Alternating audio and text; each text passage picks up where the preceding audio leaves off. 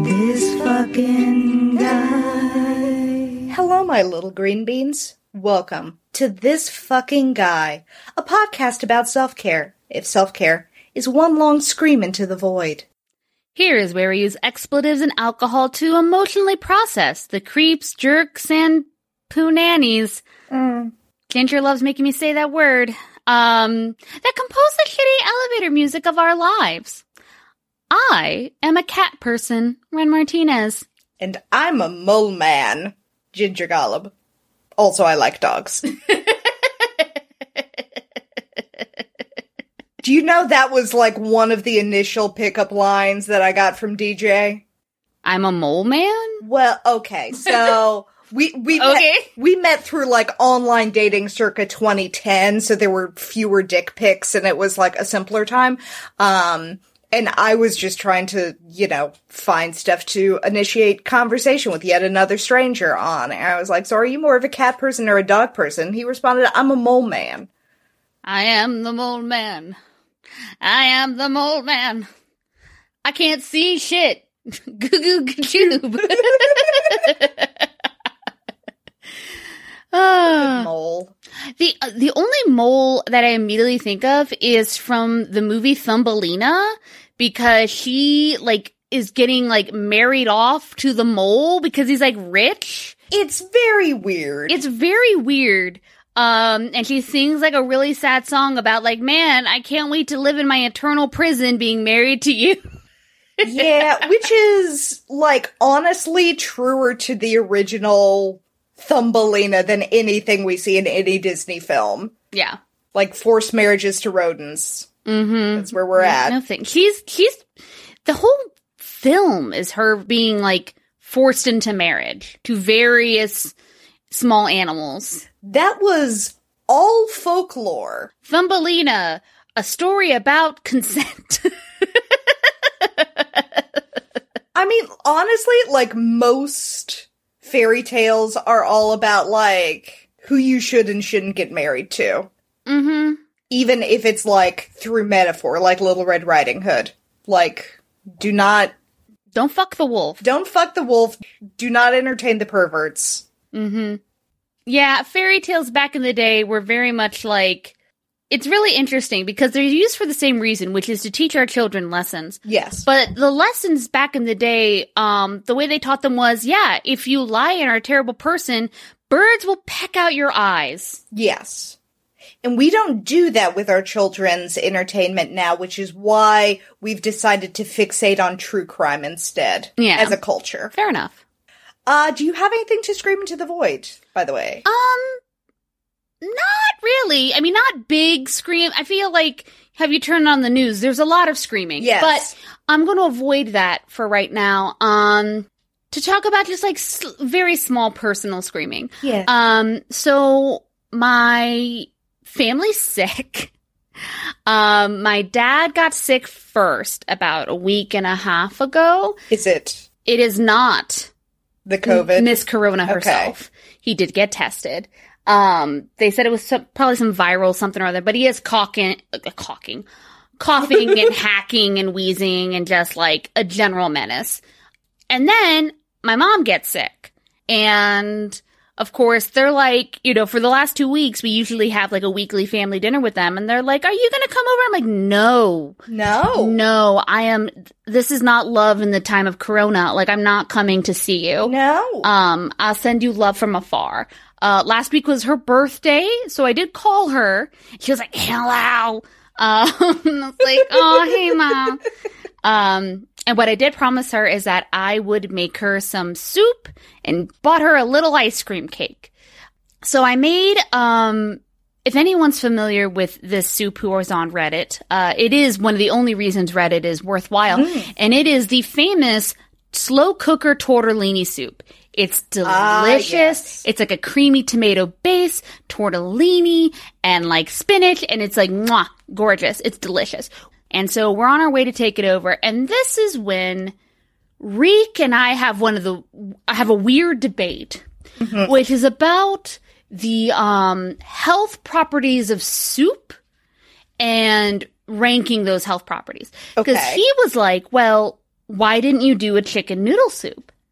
And I was like, oh, you know, I could have, but I really like this soup and like it's made in a slow cooker and I just felt like doing it. Mm-hmm. And plus, like, they're just, you know, they're coughing. As long as they have some sort of warm liquid, Yes. they will be fine. And he's like, no, chicken noodle soup is the soup you give people when they're sick because it is healthier for you than other soups. And I'm like, I guess there could be like specific ingredients in a chicken noodle soup that are like good for you, but I don't think it's like better for you than any other soup that has similar components. Like, I guess you could argue like if you have tummy troubles, you should not have a cream based broth. Yeah. You should have a clear broth. And also, if you have respiratory issues, probably don't have a cream based broth because mucus. Right. Like we could argue, but he was like, no, chicken noodle soup is, per medical experts, the soup to give to sick people.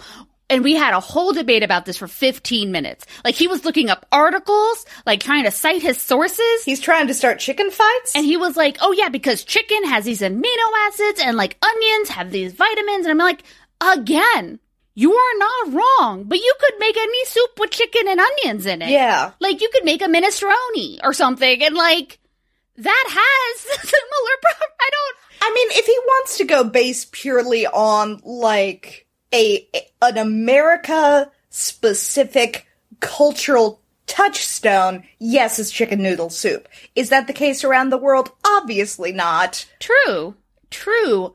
That's a good counterpoint. Matzo ball soup. And then I I put out there into the universe. I do think there is perhaps a component of this that is psychosomatic.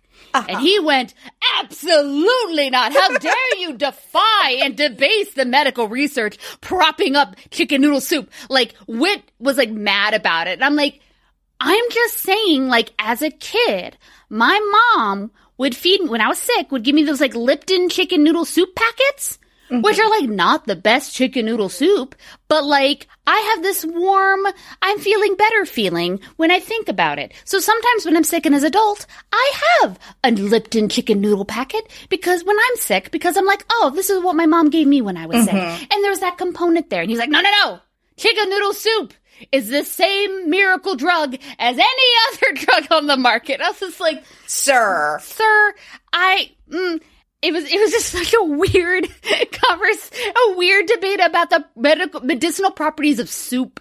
I mean, I, I am reminded because it's all it's always arguments like this that just get the dander up, and I am reminded of like, sorry, fifty percent of our listenership, but like the best night of your or my lives, which was the night that Susie and Todd Cream Cheese got into a fight where I thought they were going to get fucking divorced over Yeah. the correct way to cut a sandwich. Oh, it was, you know, and, and s- since both of them were lawyers, both of them were like, objection, sir, irrelevant. like citing fucking legal code. One was like a strict constructionist. Yes. The other was a liberal interpretation. It, mm, It was the most entertain- entertaining half hour of my life. It was it was truly beautiful, and these are people who do not fight. These are people who perhaps disagree sometimes, but like it, it was like a weirdly intense disagreement. And then Todd mentioned that Susie Cream Cheese's mother was cutting sandwiches wrong, and she Oh, was ready to. Mm. She she was oh, drawing up no. the paperwork. oh no. Don't go after them, mama. I mean, you could argue that perhaps a diagonally cut grilled cheese into a tomato based soup does not meet the medicinal properties of a chicken noodle soup with a saltine. and on that note, On that note, perhaps I need before before we delve into an opioid Oh, yes. crisis, we should get therapy. All right, Gingy, my dear, my loved one, my ghost boned. do do you want to tell me about uh, this fucking guy? not really, but here we are. Oh, cool. Uh, I, I love it when we start off with ambivalence. I okay, so I I was all ready to write Donald Rumsfeld for you. Oh yeah, and that then fucker. yeah, and then it just I I kept watching the news and a mental block kept happening and I was like I would rather not do this right now. I'm very very sad. Fair. Um and it doesn't seem like there's any resolution on this because we're still in Afghanistan, or, you know, we were, and we're, you know, Wh- whatever we're doing, Whatever we're- whatever it is, I don't know how to feel about any of it. fucking it up. I think that's generally what we're doing. Yes, we were fucking it up, and now we're fucking it up in a different way. we just love all the flavor. variety pack of fucking it up. Um, so I went back to an episode that I had started on. I think back in like May or something. I was like, maybe it's maybe it's time. Maybe it's time to roll this out.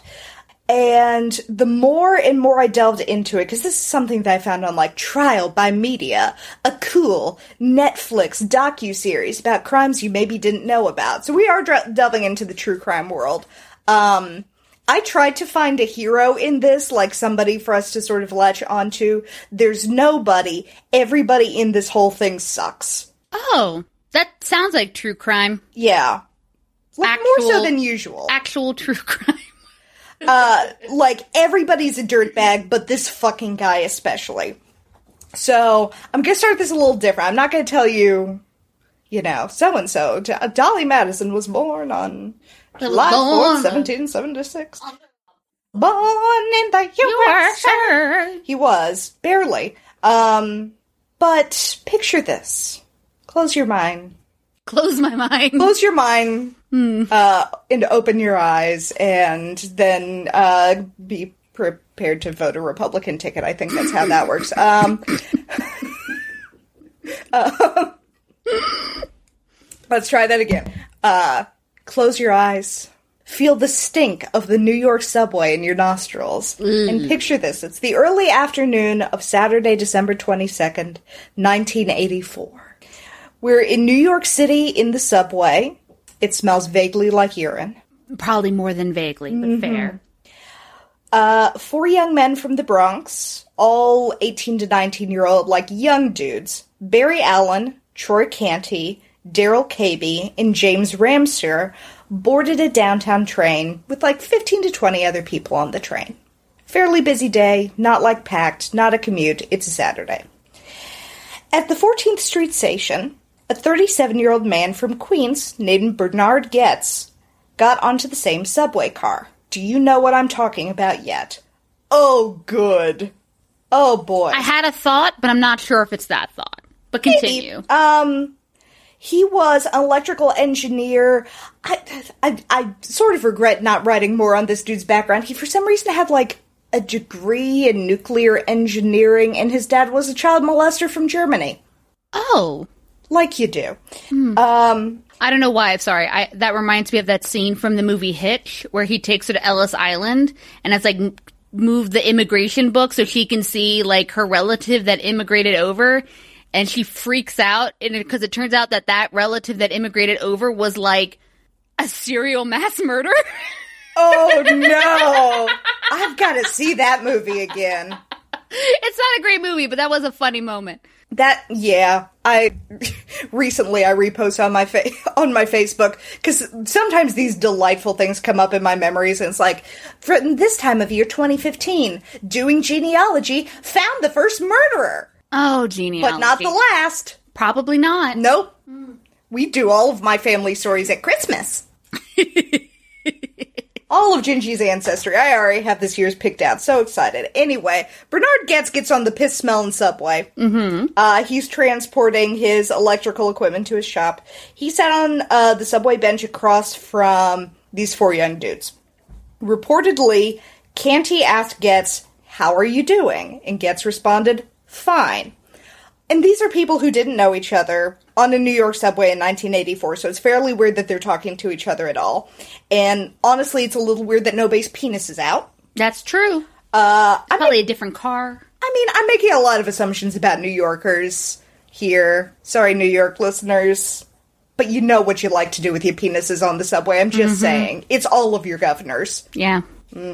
Um, so now is what I tell you that much of the description for what happened that day came from statements to the police. So this is boding well. Cool. Is also where I tell you a thing that you probably already saw coming, which is that Bernard Goetz was white. Yes, a man named Bernard Goetz was white. Uh huh. Uh, and Allen, Canty, Cabey, and Ramseur were all black. Yep, I was. Mm-hmm. Mm-hmm. According to Goetz, the four young men somehow signaled to each other. Then Canty and Allen got up and moved over to the left of Goetz, blocking him off from other passengers in the subway car. Canty then reportedly said, Give me five dollars. Which is, I want to say it's refreshingly specific, honestly. I mean, as someone who's been in New York, everyone's asking you for five bucks. Yeah. You can't walk more than a block without someone with a bunch of sunglasses asking you for five bucks. Yeah. But what do you do in those situations when somebody asks you for five dollars? I don't carry cash. Yes.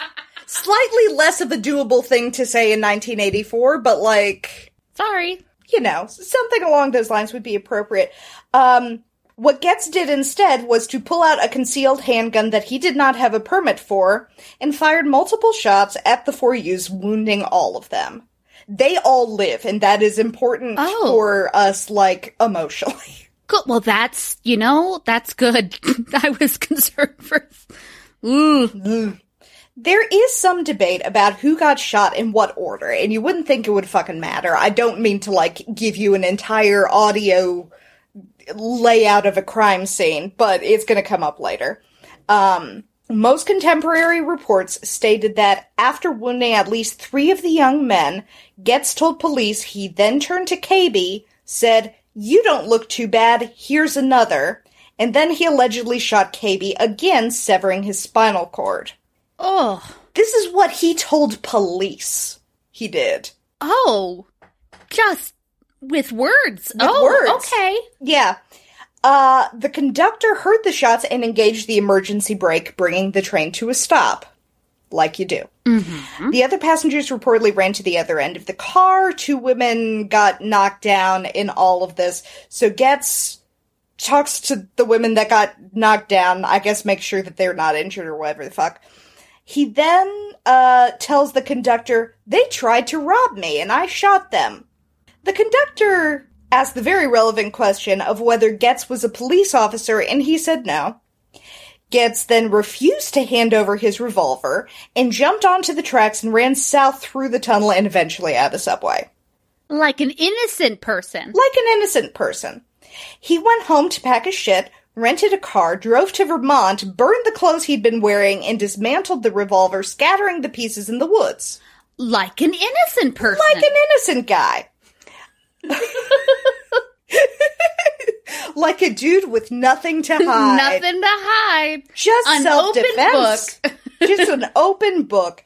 Uh, he drove around New England for several days, uh, registering at motels under various names and paying cash. Uh huh. Mm hmm. and again, all four of I just am going to say this periodically. All four of them survived the shooting.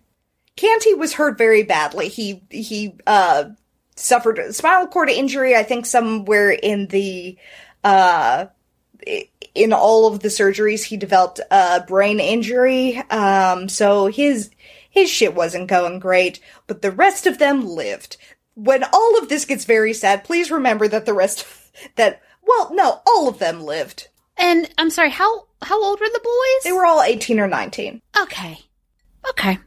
A manhunt ensued, uh, but it was kind of stymied by the fact that many New Yorkers were pissed off at police for failing to stop crime altogether, because I guess that's their job. I, Um, am sorry. I just.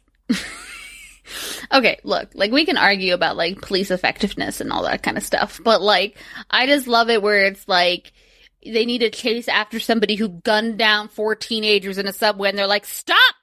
You have not solved all of the crime first. How dare!" you?"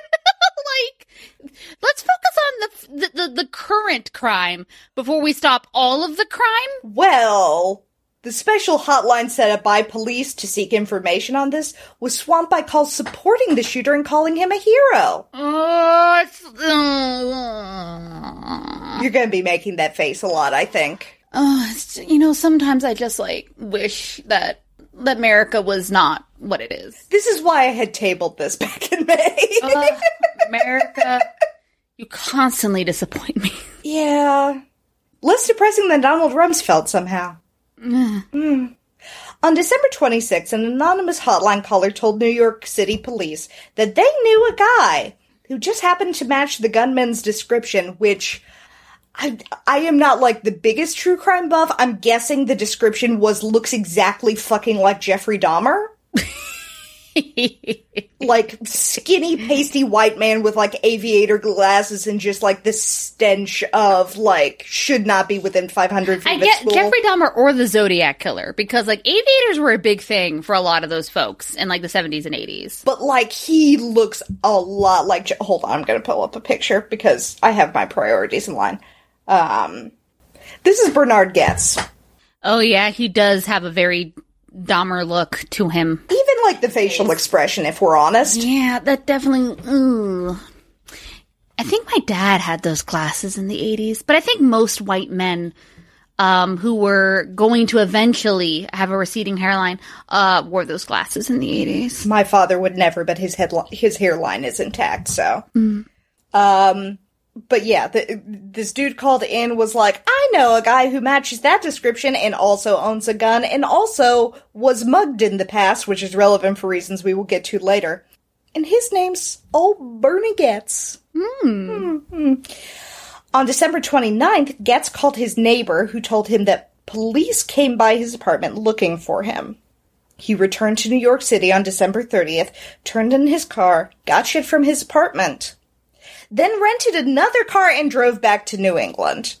I mean, yeah. I mean, if you're if you're uh I mean, I was reading that and I was like, ah, yes, he returned to confess. No, he returned because he didn't want a late fee on the rental car when he's wanted for attempted murder. I'm sorry. I'm like I've you know I've seen Gone Girl. Like this actually isn't like a great way to elude capture. Like he really is leaving a lot, a lot of trails. It was- like you don't rent a car. It was 1984. They barely had eyeballs, I mean that's much true. less forensics. That's true. So he's driving around New England. Um, and the next day, like fucking New Year's Eve, he walked into the Concord, New Hampshire police headquarters and told the officer on duty, I am the person they are seeking in New York. Why New Hampshire? I don't know. You could have just done that like you were right there. You, You were could have saved yourself some drive time. I mean, mm. it's late December. It's not even that the leaves are lovely that time of year. yeah. The Concord police got a two hour audio taped confession from him, and then when the New York guys showed up, they got a videotaped confession, because they fancy, and we will get to the actual confession later. Goetz was dubbed the Subway Vigilante. Well, I don't like that tone. No. That's how most people know him.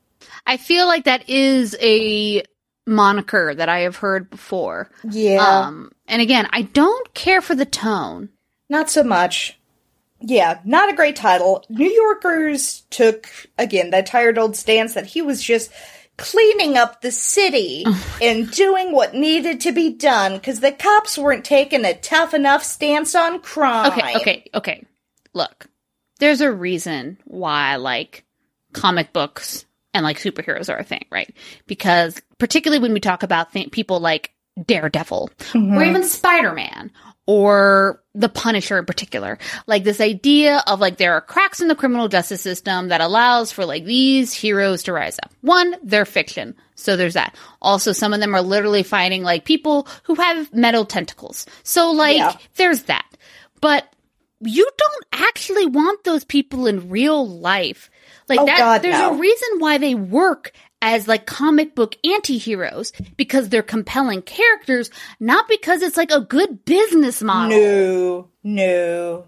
Uh, members of the public offered to post Goetz's bail, which he actually weirdly refused and posted his own bail because he was like, I wish to remain anonymous. He didn't stay that way for long. Right. Um, the case was covered constantly in the news, and media outlets seemed to, at least initially, be on his side.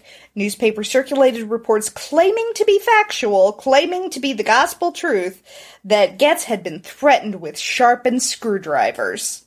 Uh, however, neither Goetz nor the men that he shot had ever made any such claim. During his subsequent statement to the police, in fact, Goetz expressed a belief that none of the young men had been armed. So there was that. For what it's worth, Two of the young men did have screwdrivers with them, but when Canty testified at Gates's trip, Gates, I keep calling him Gates. It's spelled so close to Matt Gaetz. It's G O E T Z.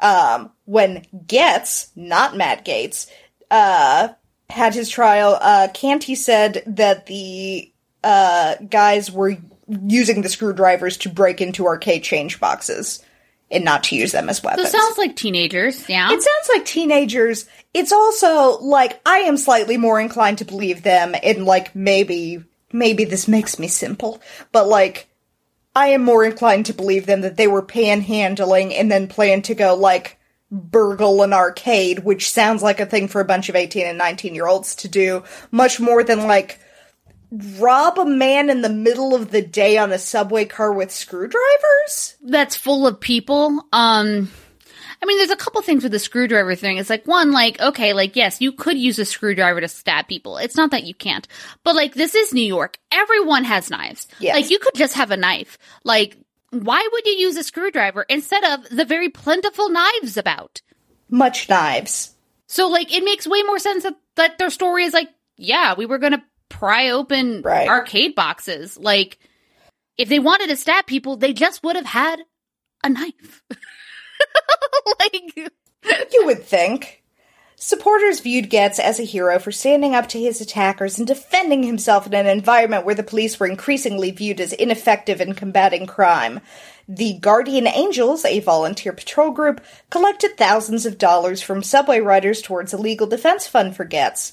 The director of the Congress of Racial Equality, a uh, a probably misnamed group uh, named Roy Innis. Uh, fun fact about Roy Innis: he would later be elected to executive board of the NRA. Um, uh-huh. Yeah, yeah. Uh, he offered to raise defense money. Uh, Innis also um, had lost two of his sons to inner city gun violence and said that Goetz was the avenger for all of us. they didn't have guns. Goetz was the one with the gun. Like it your Were your sons screwdrivered to death? No, I'm just like my sons were killed by random gun violence. So I will support this man who gunned down sons with random acts of gun violence. Oh God. He he also called for a volunteer force of armed civilians to patrol the streets. Cool. I love it when posse show up. This can Yep. never end badly. Yep. What could go wrong? Harvard professor of government James Q. Wilson explained the broad sentiment by saying, quote, It may simply indicate that there are no more liberals on the crime and law and order issue in New York City because they've all been mugged, which is bad but also probably true and kind of funny.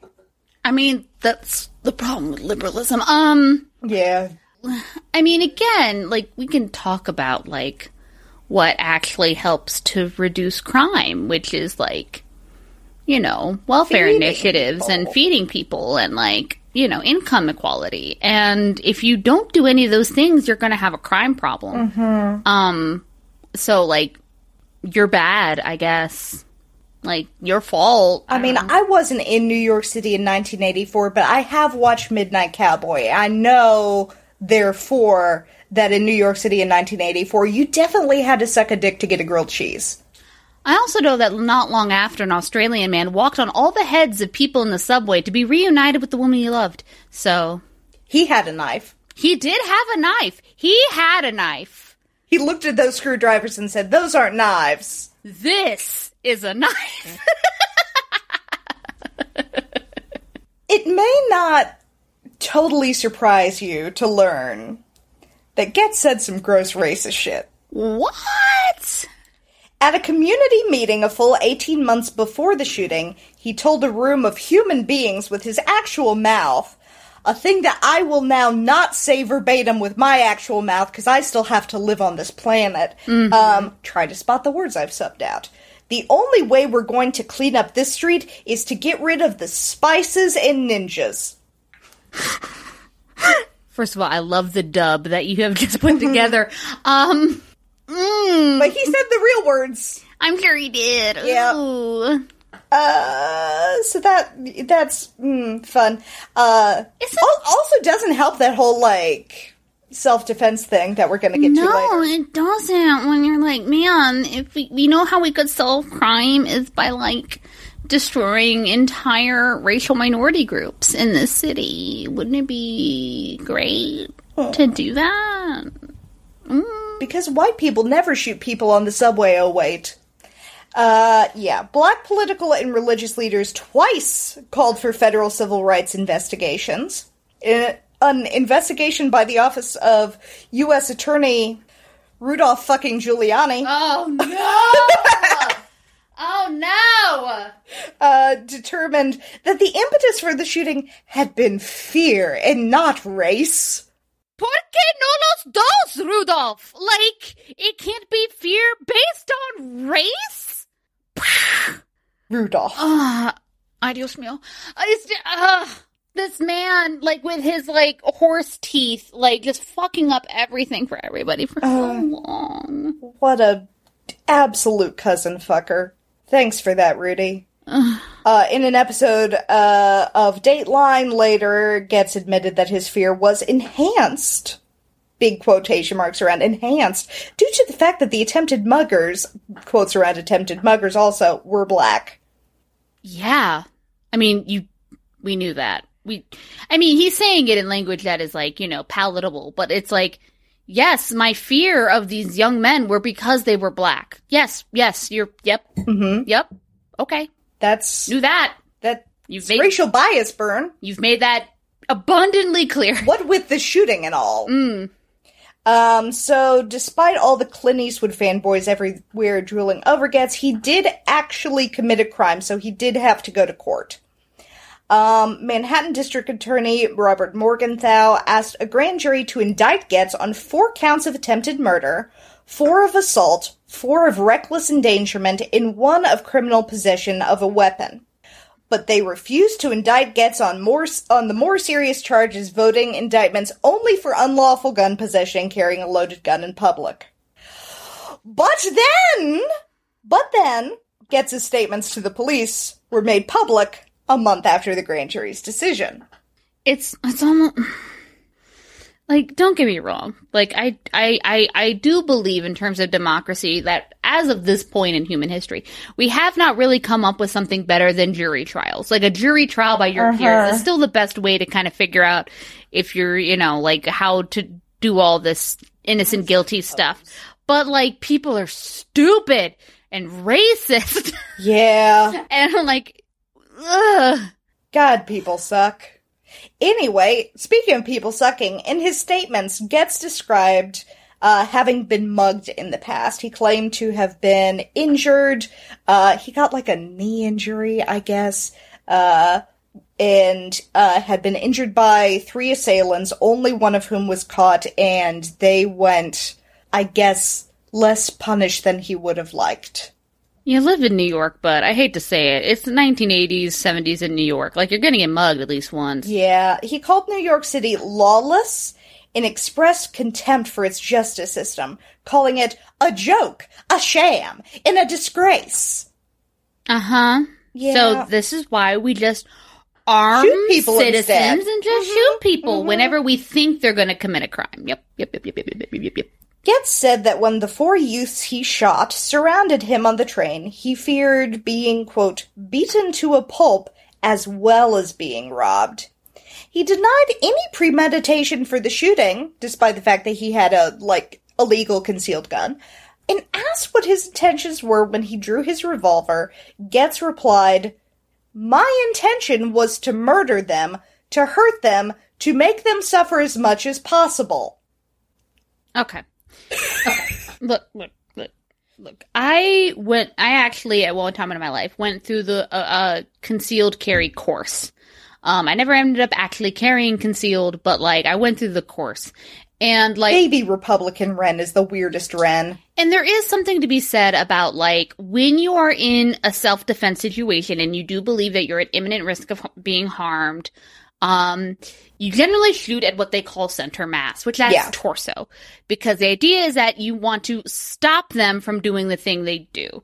And like part of gun safety is this sort of idea that like if you aim at a person, you should be aiming to kill them because like guns are dangerous things that kill people. Mm-hmm. Um, but part of self defense is also like you want to stop them from doing the thing. Like murder is not that mm-hmm. solution. Hun- Like that's not what you have Yeah. to intend to do. Yeah. is murder people. Like most self defense courses and like gun courses, like say like your goal should just be to stop the person to exit from the situation and then get assistance. Yes. Like murder is a way to stop people. Like that's not wrong. It's But, not like, a good way. it's not a good way, and that should not be the only way. That is not the first way. That is not the like premium way. You know what I mean? So, mm, Yeah. mm. Oh, I'm not done though. I'm- like later later in the tape, uh Goetz said if I had more bullets, I would have shot them all again and again. My problem was that I ran out of bullets. Eh, again, like the whole point of self defense with guns is that you stop the person from the imminent risk and then you escape the situation. And he's like, ah, you know what? The whole getting out of the situation, not no, on my no, no, mind. no, no. I just wanted to pump these motherfuckers full of lead. GTA has not come out yet, but I'm Grand Theft Autoing their ass. Like I am going to be fucking in a car tearing off buildings and shooting all of the passerbys. Like what? Like uh, again, Grand Theft Auto is not a self-defense tactic. It's not. He added, and again, a thing he said to police with his mouth. I was gonna, I was gonna gouge out one of the guy's eyes with my keys afterwards. But then he said he stopped when he saw the fear in his eyes. Just a very chill. That's yeah. yeah. Mhm, mhm, mhm, mhm. Just, a guy who wants to protect himself, gouging out the eyes of unarmed You know, you know black that is 18 that is definitely um, part of any self defense course. Is like once you've shot them with multiple bullets and they're on the ground bleeding, then you gouge out their eyes with your keys. Like that is just mhm, common self defense knowledge. Well, how else are you gonna stop them from seeing you, Ran? Exactly. Ugh. Goetz told police that, again, and I know I've said this before, I'm just gonna stress it because this is sort of the most important part of it. Goetz told police he had leaned over an already wounded Darrell Cabey, said, You don't look so bad, here's another, and then fired a second time. At the criminal trial, Goetz's presumably very tired defense attorneys argued that his statements were the product of emotion and an overactive imagination. Ah, huh. Uh huh. Mm-hmm. It sounds like the an overactive imagination of a man who wants to murder people. That's true. yeah. I I do believe that some some of this, as you will see, is kind of an overactive imagination, but of a man who wants to murder people and gouge out their It's eyes like- because it's- it's, it's the only way he like- can get an erection. Bernard gets more murder and fantasy meat. Um, you know, Also, when speaking to the media before and during the trial, Goetz expressed no remorse for his actions and made inflammatory statements, saying he had done a public service by shooting the men and that society would be better off if their mothers had aborted them. oh, whoa, okay, just taking a very strong pro-life stance here. Uh-huh. Um, mhm, every life is sacred until I gun them down in a subway. Every time I say subway, it sounds like I'm talking about the sub shop, It and I don't does. mean the sub shop. I mean like the actual mode of transportation. New York City should have sued the Subway sandwich franchises and just. I don't know how else they're making money. Mm-hmm. Just enough to clean up the urine. It's all I ask. I mean, these, and don't get me wrong, these were legal adults, but like anytime these articles decide to use men rather than teenagers, I give like a major fucking side eye. Like, Like, mmm, So- interesting choice of words. a lot of the news outlets did refer to them as kids and boys. I was just really like trying to walk a tightrope here because I also know that there's like some racial implications to calling them boys, and I didn't want to do that. So, I think when it t- when it comes to like dudes partic- he shot is sort of my I mean, preferred. I think of this like um we saw this a lot, particularly in the Michael Brown um, case where the media was referring to Michael Brown as a man, like they were mm-hmm. referring to as a man who got shot, and he was not even legally of age. Like he was a teenage boy at the mm-hmm. time of his murder, and like at the same time, or not at the same time, but then if you look at what the fuck was that kid's name? Trayvon Martin, Tamir Rice. The the the swimmer kid who raped that girl in an alley. Oh, Brock Turner. Brock Turner kept referring to him as a boy, a young, a young boy, a young teenage boy who just like you know made a bad choice. And it's like, hmm, I wonder what the correspondence is here in terms of what they look like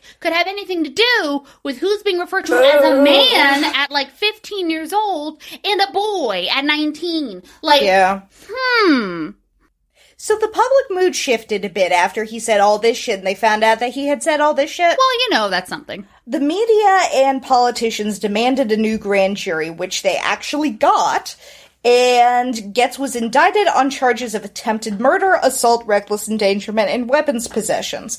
I feel like not enough, like, obviously the attempted murder, yes, obviously the aggravated assault. Not enough people talk about the fact that he would, like, he said that they were between him and the rest of the car, and he shot at an occupied subway You know, car.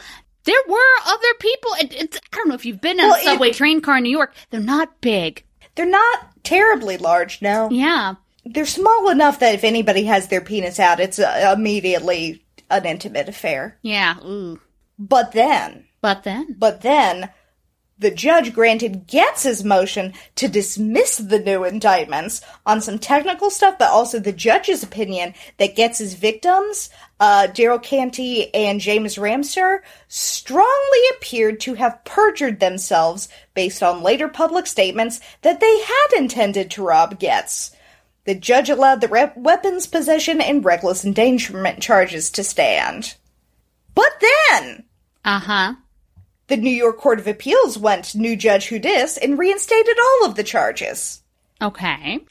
Uh, they essentially said that Goetz's subjective belief that he was in imminent danger does not by itself justify the use of deadly force. An objective belief, one that would be shared by a hypothetical reasonable person, Hypothetically. hypothetically, uh, is also required. Which I like that a lot. I wish we saw more of that in like officer involved shootings and indictments. Anyway, Goetz pleaded self defense to the charges of attempted murder, assault, reckless endangerment, and I guess the weapons charges. You know, again, if you have already told police that you have told one of your victims you seem okay, here's another, and then shot him a second time, like, self defense seems like it would be hard to claim, but he did it. Um, he claimed that he thought the young men had weapons, despite the fact that no one pulled a weapon on him, and he had earlier said that he didn't think that they had weapons. Uh huh. Uh huh.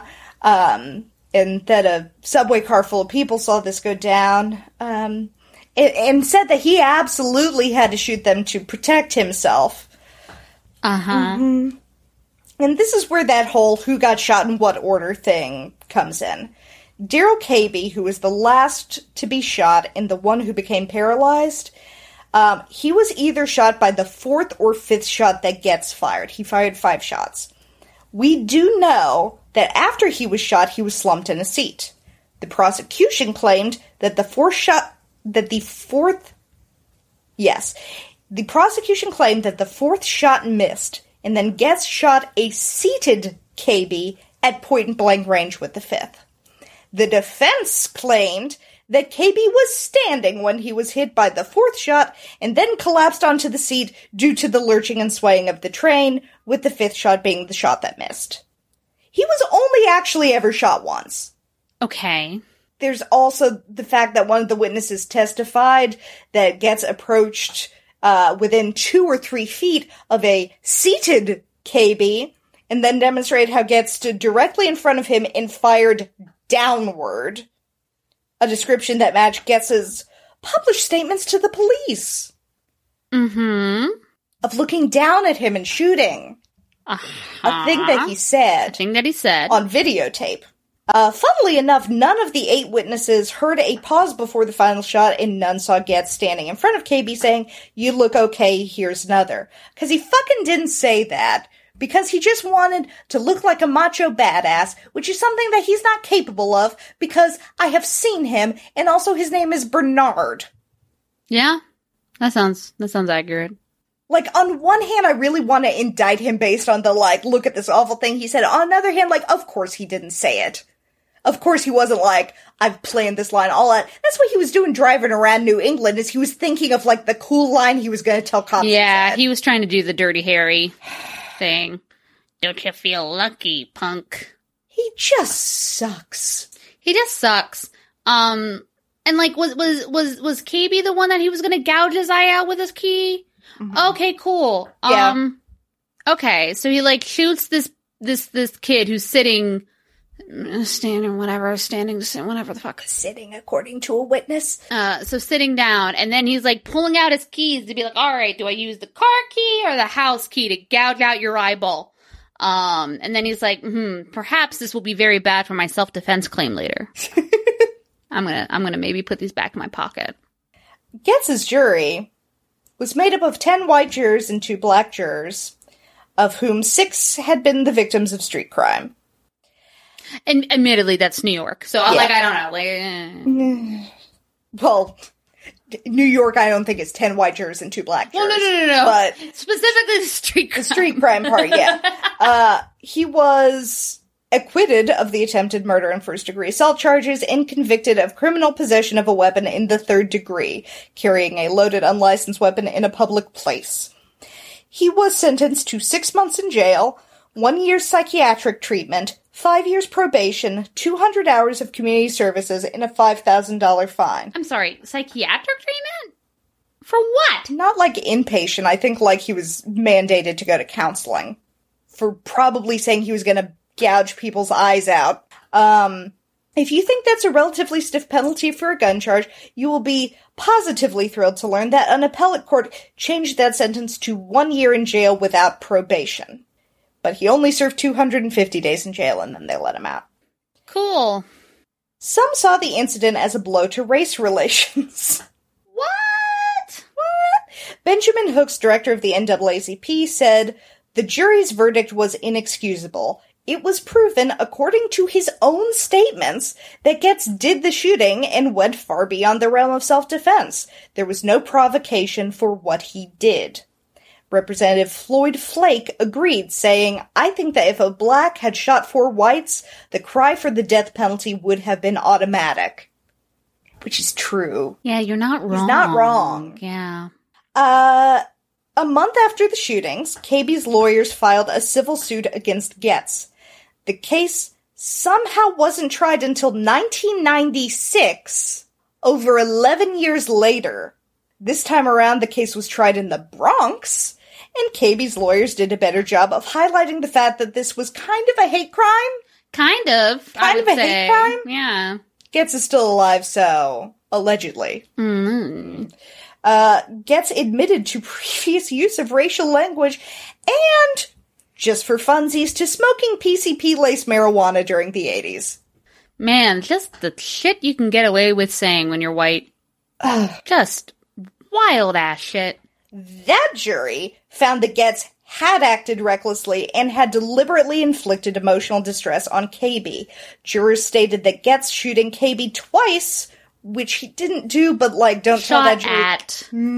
uh, yes, uh, was a key factor in their decision. They awarded Cabey $43 million, 18 million for pain and suffering, and 25 in punitive damages. Okay. Then Goetz filed for bankruptcy, Yeah. saying that legal expenses had left him almost penniless. But then, a judge of the United States Bankruptcy Court ruled that Goetz still had to pay the 43 million. Asked in 2004 whether he was making payments on the judgment, Goetz responded, I don't think I've paid a penny on that. Go fuck Go yourself. Fuck yourself, Bernard. The case did have an effect on the legal system. The New York State legal standard for the self defense justification use of deadly force shifted after rulings in the case. New York State jurors are now told to consider a defendant's background and to also consider whether a hypothetical reasonable person, these days a concept that seems purely hypothetical, uh, hot takes. with Gingy, um, would feel imperiled if that reasonable person were the defendant. Goetz occasionally gives media interviews about the 1984 subway incident that brought him into the public eye. He continued being an electrical engineer and even even opened a new store called Vigilante Electronics. Oh my god. Oh, it gets better. Oh my god. Ugh. In 2001, No. no. in 2001. He's like that fucking. The guy who murdered Trayvon Martin. oh, George Zimmerman Yes, this is fucking- signing This is stuff fucking at like George Zimmerman gun 1.0. shows. Yeah. Like, oh my god, like, hey man, like, I was literally mediocre in every way before this, but now I can, like, capitalize on the fact that I've murdered people. like you do. Um, in 2001, Goetz made an unsuccessful bid for New York City mayor. Well, it's unsuccessful, so that's something. In 2013, he was charged with trying to sell marijuana to an undercover police officer. The charges were dismissed by a judge in September 2014 for lack of a speedy trial. The Netflix documentary Trial by Media says that as of 2017, he was still living in the same rent controlled apartment on 14th Street as he was back in the 80s. He has run for public office twice in recent years and currently spends his time advocating for legal marijuana and playing with squirrels. I have no further information Of for you. Of course, he advocates for legal marijuana. All these fucks are just like, you know what? Crime is a pestilence that I have to use my gun to get rid of. Hey, but like, let's weed's legal, right? Like, we make- Libertarians we are just Republicans legal, who like weed. right? Yeah. It's like, no, no, no, no. If I do it, it's not that bad and should be decriminalized and legalized. Like, if I do it, Can I just say, you fucking glossed right over the squirrels. I mean, who is again? It's New York. Like, they go to Central Yeah. Park and they feed animals of various kinds. Goetz still rides the New York City subways regularly. So, not too fucking traumatized. I guess not.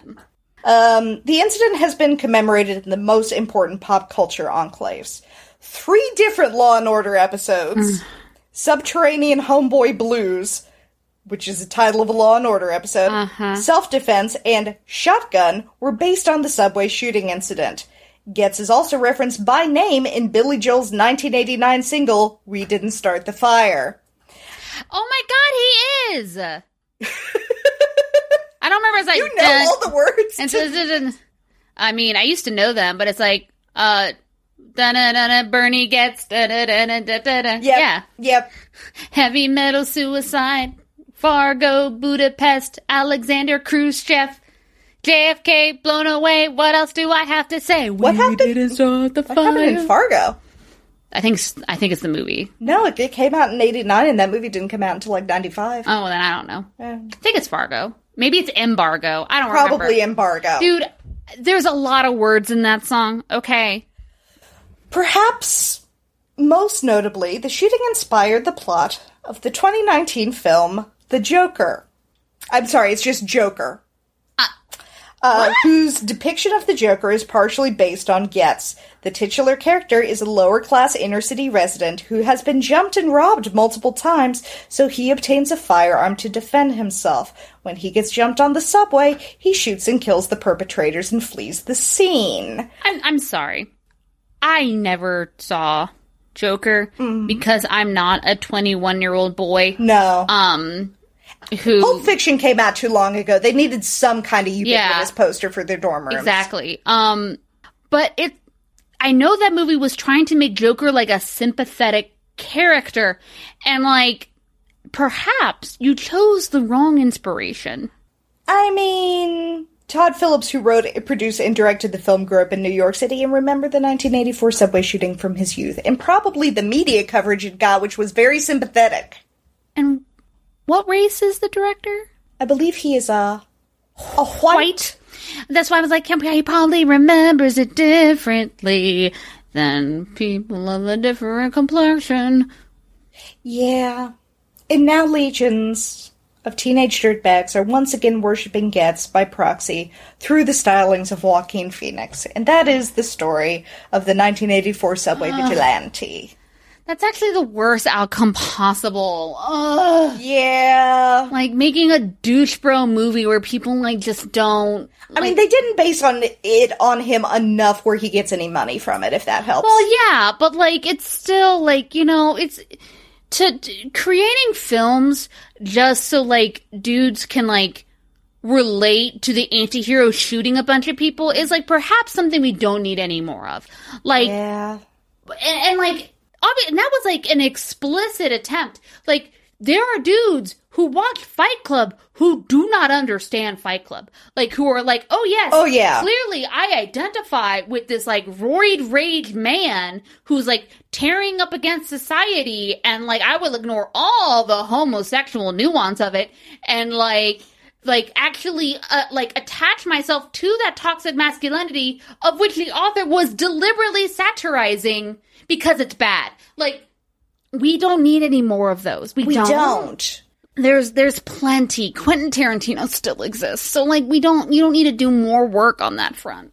I mean, like, and this came out, I think, just like around the time or a couple years after Taxi Driver came out. So it's like very much sort of in that culture, in that vein that this that Goetz emerged. So like, let's please stop.